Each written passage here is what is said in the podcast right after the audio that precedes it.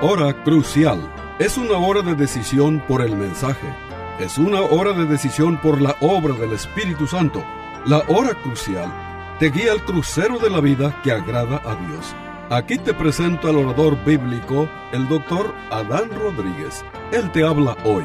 Y al fin de esta audición, si tú quieres, llámale al teléfono 956-289-3340. Repito, 956-289-3340. Disfruta la música y aquí te presento al orador bíblico, el doctor Adán Rodríguez.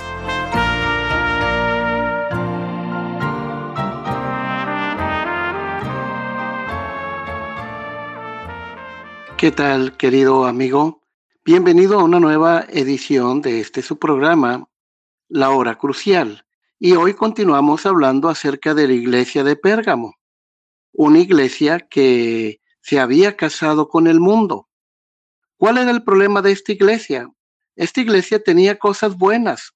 Era una iglesia, vamos a llamarle teocéntrica. Era una iglesia que había soportado la persecución, este, que había soportado uh, las amenazas externas, pero cuando Satanás mira que no puede hacerle nada a la iglesia desde afuera, entonces el diablo cambia su táctica y manda personas para que se infiltren dentro del seno de la iglesia. Es decir, el diablo manda a falsos hermanos para que se incorporen a la comunión, no solo de la iglesia de Pérgamo, sino de toda iglesia de Cristo. Y entonces el problema de la iglesia de Pérgamo es que tenía allí unas personas que eran falsos hermanos que se habían infiltrado dentro del seno de la iglesia y empezaron a influenciar poderosamente dentro de la congregación. Estas personas, dice la Biblia, si leemos en, en este Apocalipsis capítulo 2, versículo 14 y 15, eran los seguidores de Balaam y también los seguidores de los Nicolaitas. En pocas palabras, estos grupos promovían tanto la inmoralidad como la idolatría, promovían el compromiso con el mundo, y esta iglesia de Pérgamo fue dañada desde adentro. Y es por eso que nosotros decíamos que como iglesias tenemos que tener mucho cuidado a quienes recibimos en nuestra comunión, porque puede ser que el enemigo de nuestras almas envíe a falsos hermanos. ¿Cuál es la finalidad? Bueno, destruir a la iglesia de Cristo, ¿verdad? Mermar su capacidad. Una vez que la iglesia se casa con el mundo, pierde su efectividad. Pues bien, querido radio oyente, hablando de esta iglesia de Pérgamo, y decíamos que el problema de esta iglesia es que se habían infiltrado unos hermanos falsos que promovían la doctrina de Balán, la doctrina de los Nicolaitas, ambos grupos realmente hacían lo mismo, ¿sí? Promovían el compromiso con el mundo, promovían la inmoralidad.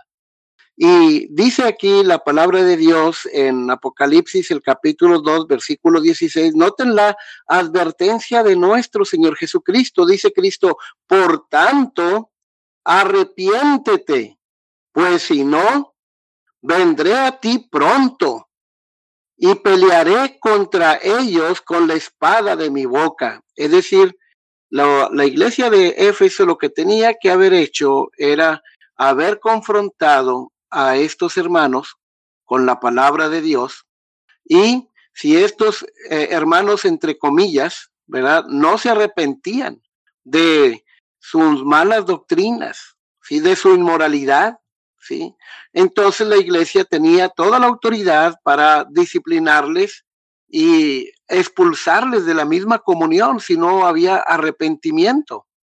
Pero Cristo dice, si ustedes no toman cartas en el asunto, yo sí voy a tomar cartas en el asunto, porque no debemos olvidar, queridos amigos, hermanos, que la iglesia, toda iglesia local, es de Cristo, no es propiedad del pastor, no es propiedad de los diáconos, no es propiedad de una familia fundadora de esa iglesia, no, la iglesia es de Cristo.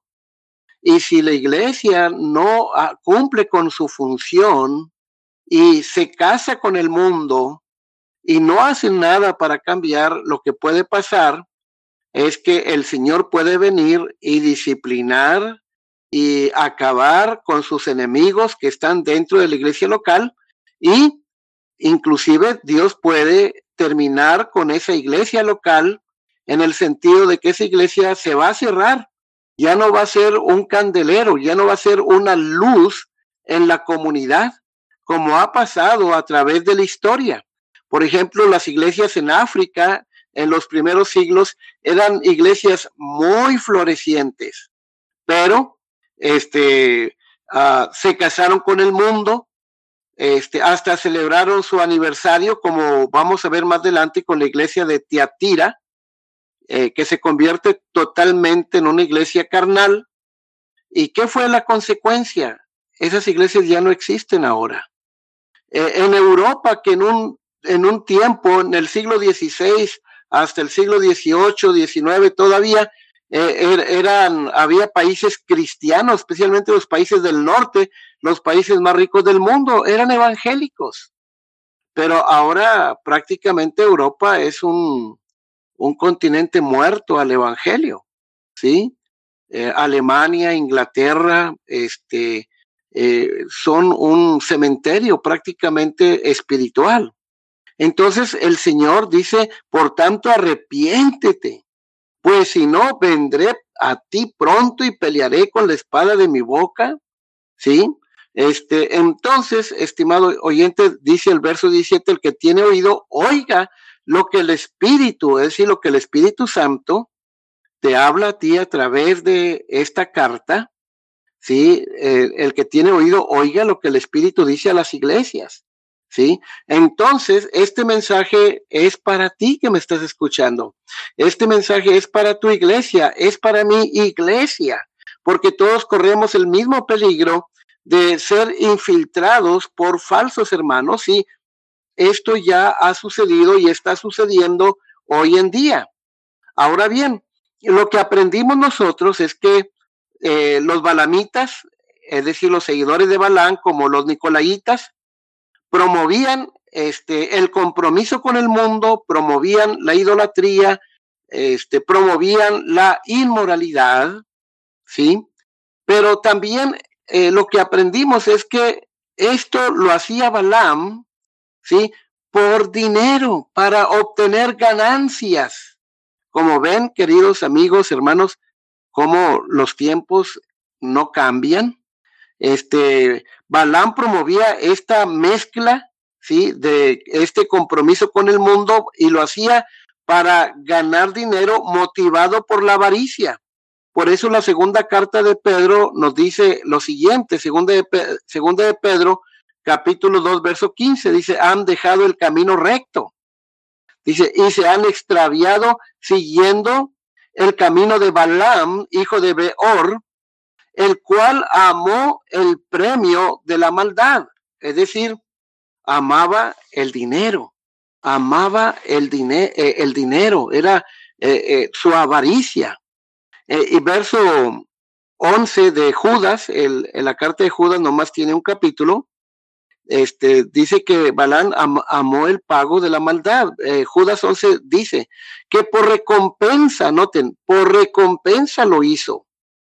Entonces, la seducción y el poder del dinero estaban metidos de por medio en la vía de Balaam, ¿sí? Así que Balaam decía ser un profeta de Dios, pero se movía por dinero, por intereses.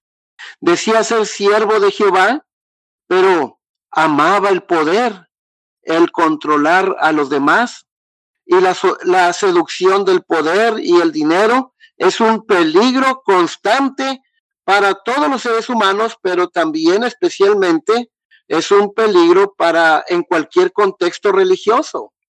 ¿Sí? ¿Cuántas familias en iglesias se dividen porque tienen, quieren tener el control del dinero? Ha habido iglesias donde este, hay una persona o dos que son los que tienen el control del dinero y se adueñan del dinero. Hay que tener mucho cuidado con este tipo de situaciones. Los hombres siempre buscan el poder y el dinero y estas motivaciones y tentaciones están metidas de por medio en cualquier contexto religioso. Dice la, la palabra de Dios en 1 Timoteo capítulo 6, versículo 9 y 10, porque los que quieren enriquecerse caen en tentación, dice, y lazo, y en muchas codicias necias y dañosas, que hunden a los hombres en destrucción y perdición. Ahora, el verso 10, porque la raíz de todos los males es el amor al dinero. Note, no es el dinero en sí, el amor al dinero, el cual codiciando algunos, se extraviaron de la fe y fueron traspasados de muchos dolores. Estimado oyente, en el caso del Antiguo Testamento, Balaam pensaba hacer cosas dudosas, indebidas y cuestionables y, y abiertamente pecaminosas, porque, porque él decía, este, si me fueres ofrecer tu casa llena de oro, no lo aceptaría, cuando en realidad lo que él quería era dinero, como lo vemos más adelante. Ya lo hemos visto anteriormente. Es como una predicadora que siempre que predicaba en cierta iglesia decía, hermanos, a mí eh, en mi ministerio, a mí no me gusta pedir dinero, nunca me gusta pedir ofrendas. Y saben, esta era la mejor forma de pedir dinero, ¿sí?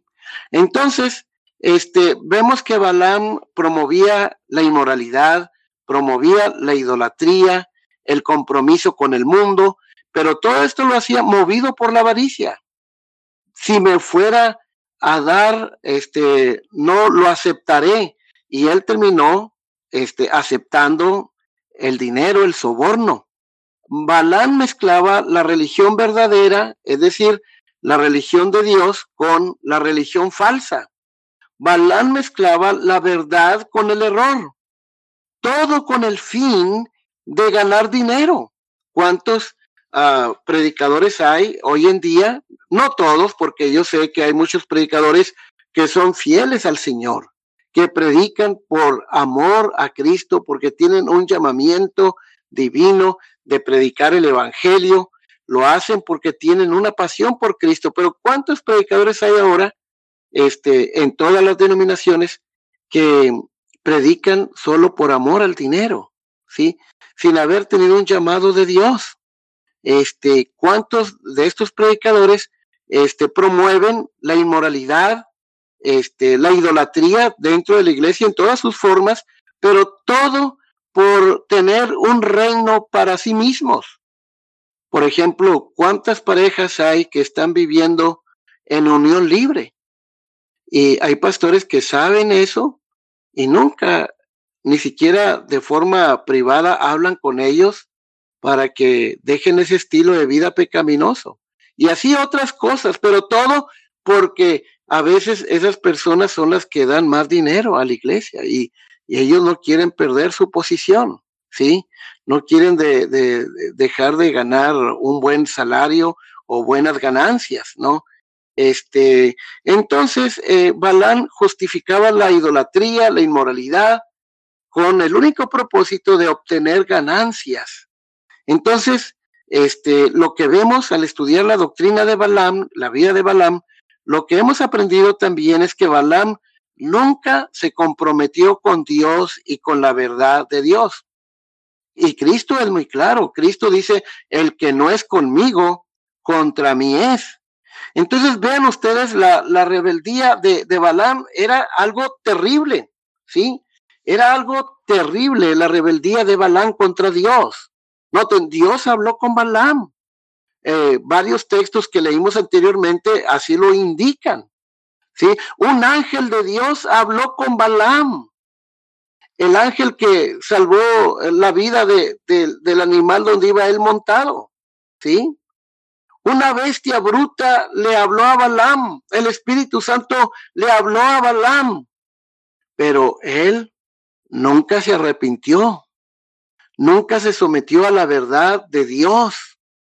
¿Sí? En vez de someterse, en vez de humillarse delante de Dios, ¿sí?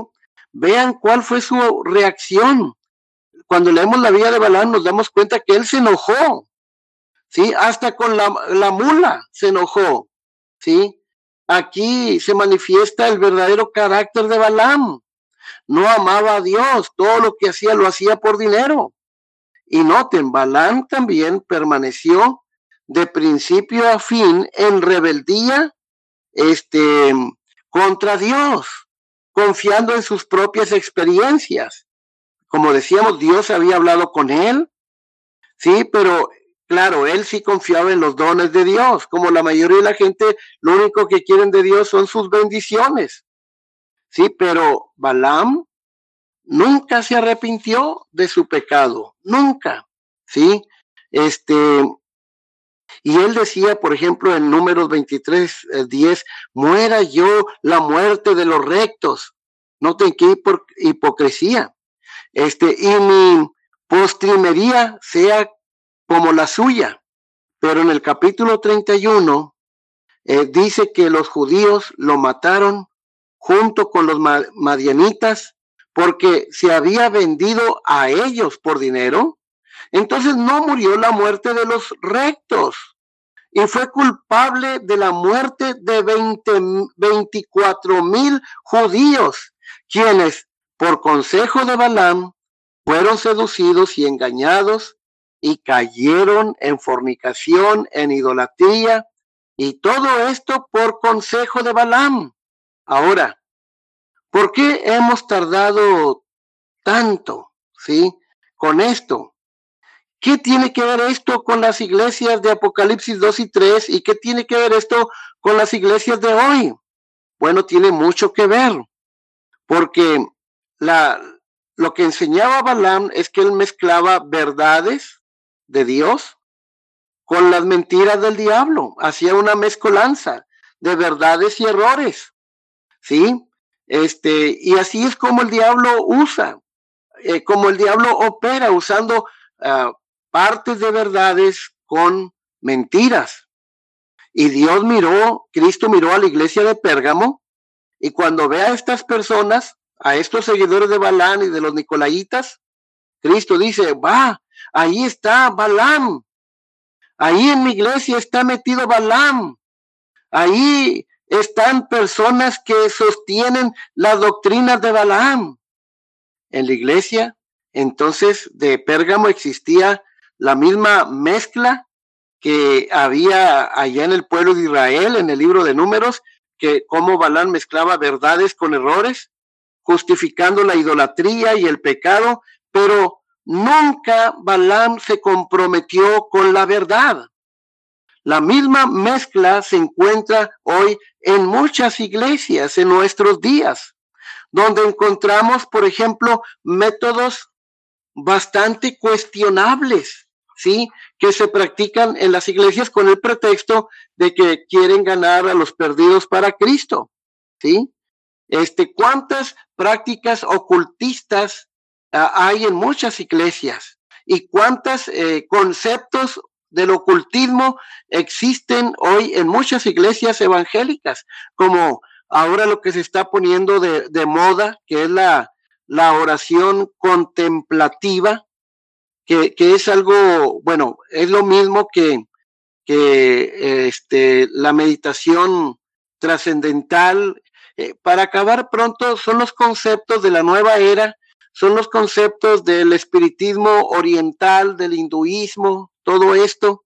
Y hoy en día hasta hay libros cristianos, entre comillas, que hablan de la necesidad de la oración contemplativa, de poner tu mente en blanco. Todo esto son mentiras, ¿sí? Por eso vemos cómo ah, eh, lo mismo que le pasó a la iglesia de Pérgamo ha pasado a muchas iglesias a través de la historia y ojalá que eso no esté pasando en tu iglesia, pero si está pasando en tu iglesia hay que tomar cartas en el asunto, no hay que permitir que se mezclen las verdades de Dios con las mentiras del diablo. Es como esto de la confesión positiva, ¿verdad? Eh, yo declaro que por medio de una confesión tú puedes eh, crear tu propia realidad y cosas por el estilo, ¿no? Que esto viene también con la, el movimiento de la prosperidad, que es otra expresión del gnosticismo antiguo, una mezcla de conceptos espiritistas con conceptos cristianos. Es decir, la doctrina de Balaam hoy en día nos acecha a, a todas las iglesias de Cristo, a todas las iglesias cristianas. ¿Sí? Este, ¿cuántas personas este, usan todo tipo de métodos, pero en el fondo desprecian realmente la verdad de la palabra de Dios? La verdad de Dios de su palabra escrita es eh, minimizada.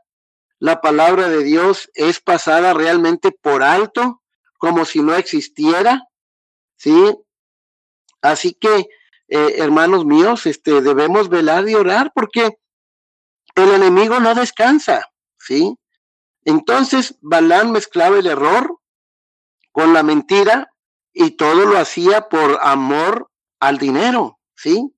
Y Balán era un hombre orgulloso, como muchos líderes eh, hoy en día que mezclan verdades bíblicas con verdades satánicas en la práctica eh, no pueden ser personas humildes, son como Balán, gente pretenciosa, orgullosa, jactanciosa.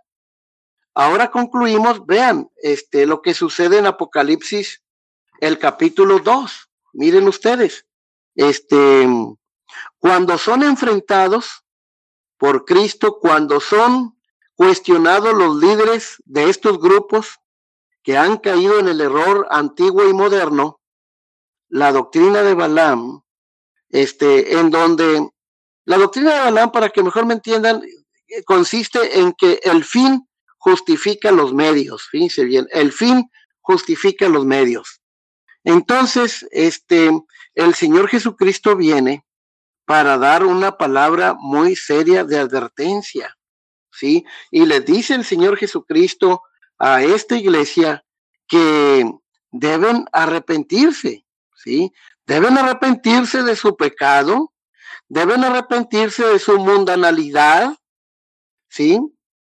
Este, eh, deben arrepentirse de la inmoralidad, deben arrepentirse de su amor al dinero, ¿sí? La respuesta de Cristo dice, por tanto, arrepiéntete, pues si no, vendré a ti pronto y pelearé contra ellos con la espada de mi boca estos eh, iglesia tenía que arrepentirse de su idolatría en todas sus formas, de su inmoralidad, tenían que arrepentirse de su avaricia, ¿sí? Y la prueba del arrepentimiento es que los creyentes arrepentidos deberían expulsar de la iglesia a los balamitas, a este grupo que el diablo había enviado que se había infiltrado dentro de la iglesia, lo que la iglesia tenía que hacer es confrontarlos y expulsarlos si estas personas no se, no se arrepentían de su inmoralidad, de promover la inmoralidad, la idolatría, las falsas eh, conceptos, doctrinas, si no se arrepentían, ellos deberían haber sido expulsados del seno de la iglesia, ¿sí?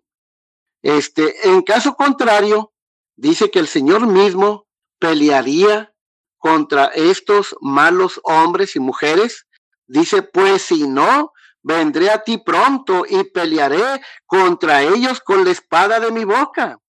Ahora, para concluir, ¿qué es lo que esta iglesia de Pérgamo, qué es lo que esta iglesia tenía que vencer?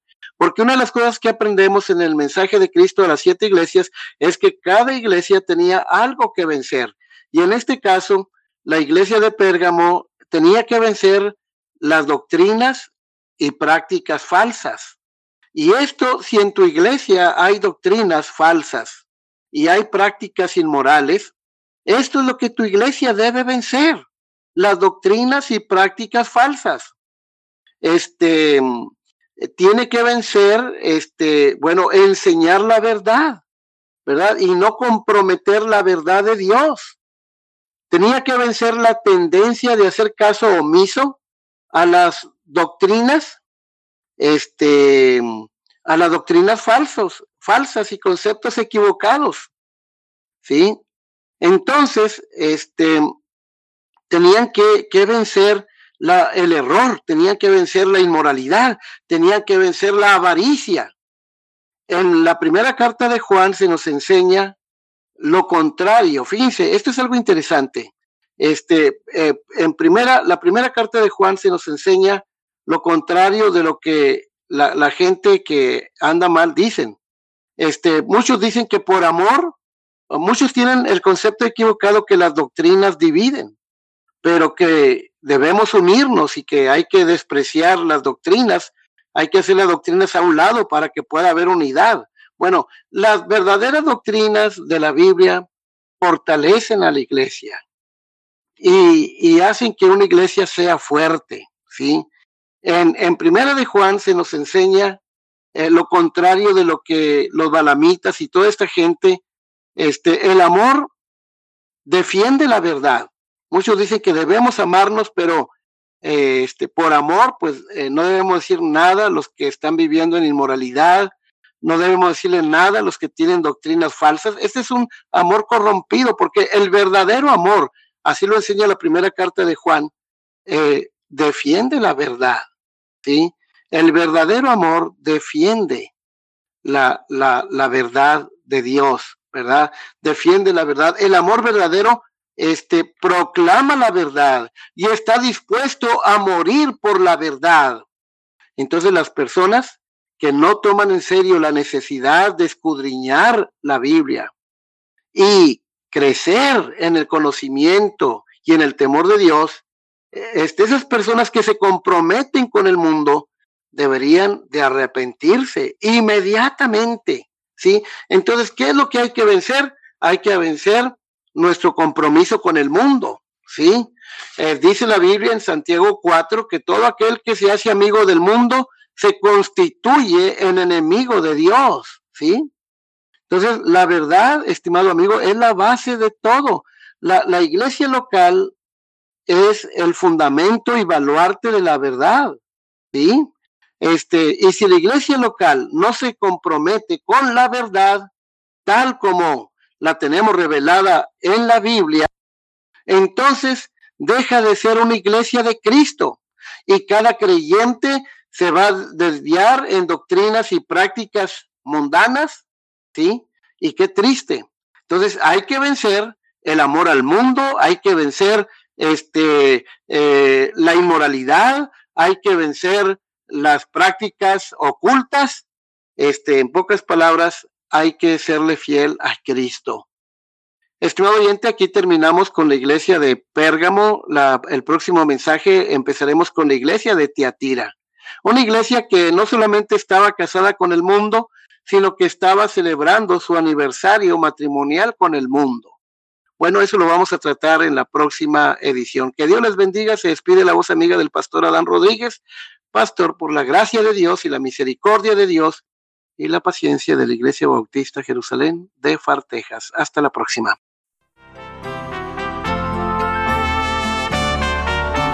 Este fue su programa La Hora Crucial. La Iglesia Bautista Jerusalén y su pastor Adán Rodríguez agradecen a su bella audiencia y les recuerda que los días lunes y viernes a las 12 horas del mediodía, este programa se repetirá sin falta.